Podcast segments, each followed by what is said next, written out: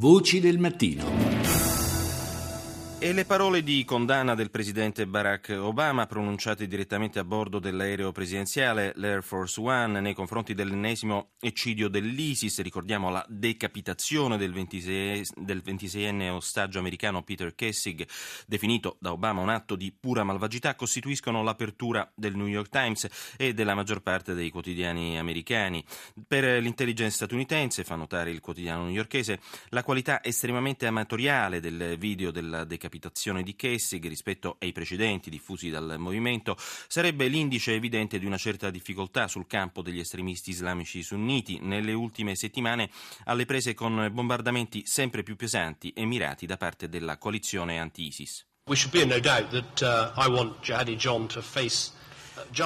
quello che parla, sempre restiamo sul tema ISIS, è il primo ministro britannico David Cameron che rispondendo alla domanda di un reporter che si riferiva alla notizia che il jihadista John, il boia che appare nella maggior parte dei video dell'ISIS e che parla con un forte accento londinese sarebbe stato ferito, eh, Cameron appunto ha risposto voglio che Jihadi John, John venga portato davanti alla giustizia per gli atti orrendi che ha compiuto in Siria, non dubitatene, ma non rilascerò alcuna dichiarazione su singole questioni e eh, RAID. A proposito di David Cameron, il suo discorso di chiusura al G20 di Brisbane eh, ha avuto largo eco ovviamente sulla stampa eh, britannica e costituisce appunto l'apertura del Guardian di Manchester, un discorso in cui il Premier mh, ha sottolineato i rischi di una terza ondata di recessione a livello economico, specie per quanto riguarda l'Eurozona, ancora a suo parere alle prese con troppi problemi, dall'alta disoccupazione alla crescita bloccata fino al rischio concreto della deflazione inflazione,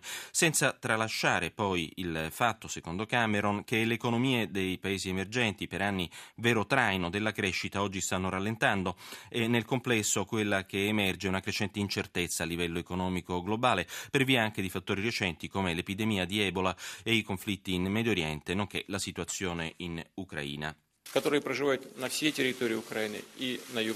e questa è la voce del presidente russo Vladimir Putin. E proprio a proposito della situazione ucraina si dice ottimista. L'Ucraina, ha spiegato, non è mai stata menzionata negli incontri ufficiali del G20, ma è stata al centro dei singoli colloqui con i singoli leader. In generale, ha aggiunto, ho parlato un po' delle sanzioni nei miei incontri privati e c'è stata una visione condivisa del fatto che le sanzioni siano negative per entrambe le parti abbiamo anche parlato di cosa deve essere fatto per uscire da questa situazione, ha concluso il presidente russo.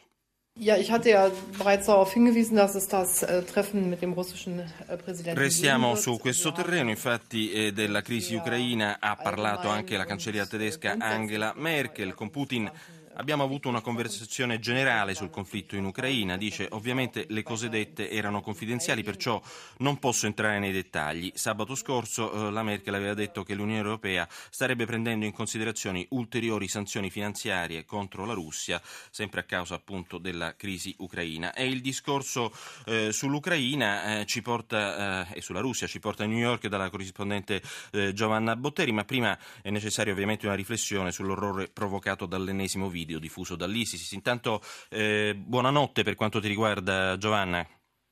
Buonanotte, eh, il video è veramente spaventoso, è,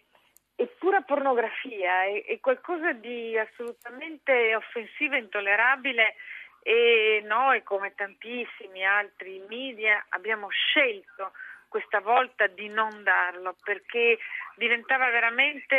eh, dare, offrire a, ai terroristi una vetrina che assolutamente non va data. E quindi in qualche modo l'appello dei, dei genitori eh, di, di, Peter Cassick di ricordare il figlio come era da vivo quando andava in Siria per aiutare eh, i feriti, i civili feriti, è stata una scelta che hanno fatto quasi tutti i media in Italia e nel mondo, non mostrare questa, mm. uh, questo orrore compiaciuto, qualcosa che, che veramente ha,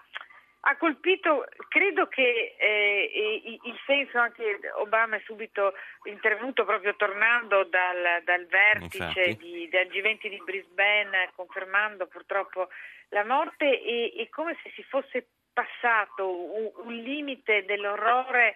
oltre cui non c'è, il quale non c'è assolutamente cioè non c'è, niente non c'è ritorno, certo. E io, io non so se questo potrà portare Sicuramente il congresso a questo punto spingerà, come sta spingendo il capo di Stato Maggiore Dempsey, per mandare i famosi boots on the ground, ma. Obama eh, l'ha ripetuto fino, fino, all'ultimo secondo che, che non vuole mandare, rimandare i suoi soldati a, a combattere in Iraq, forse manterrà ci sono più di 3.000 americani, forse ne manderà degli altri, forse da altri mezzi, forse ci saranno uh, più raid, ma credo che questo Presidente eh, cercherà di tenere fino all'ultimo questa sua posizione di, di, di, di non guerra sì, in Iraq. Di non coinvolgimento diretto, almeno per quanto riguarda le truppe sul terreno. Esatto. Senti, altro punto da sottolineare è l'isolamento crescente della Russia, appunto Putin che ha lasciato in anticipo il G20, eh, una partenza che ha accentuato l'immagine di isolamento di Mosca, al tempo stesso sembra tenere l'intesa ritrovata tra Stati Uniti e Cina. Eh, la Cina infatti non ha offerto eh, sponde di alcun tipo a Vladimir Putin. Ma eh, i cinesi sono molto pragmatici, alla fin fine questo presidente anche, se non c'è un'intesa sui grandi temi, la politica e i diritti umani, c'è un'intesa su quello che interessa ad entrambi, l'economia. E da una parte eh, sull'high tech, il grande accordo sull'high tech, sui dati sull'high tech che libera un mercato di mille eh, miliardi di dollari, che è molto importante adesso, e dall'altra parte l'accordo sul global warming che eh, in qualche modo sdogana la Cina che vuole essere una grande potenza e sedersi a tutti i tavoli come invitato d'onore. La questione dei tipi è più sottile perché eh, si dice sempre un luogo comune che le sanzioni non servono a niente, non servono a niente. Beh, insomma, che non servono a niente non credo, Putin ha dato un'intervista alla televisione tedesca in cui a un certo punto è sbottato dicendo ma cosa vogliono fare? Mandare in bancarotta le nostre banche. E le sanzioni stanno facendo male, soprattutto quelle americane che hanno tanti interessi e che sono così dure. E le sanzioni fanno, quindi eh, questa, questa, idea, questa nuova minaccia a cui accennavate prima di, eh, di altre sanzioni Preoccupa Putin, certo è stato accolto come il nuovo zar quando è arrivato in Crimea, ma insomma poi eh, interessa anche i suoi alleati che sono i banchieri e padroni certo. di Gazprom di continuare a fargli affari. È chiaro. Grazie a Giovanna Botteri, ricordiamo corrispondente da New York per la RAI.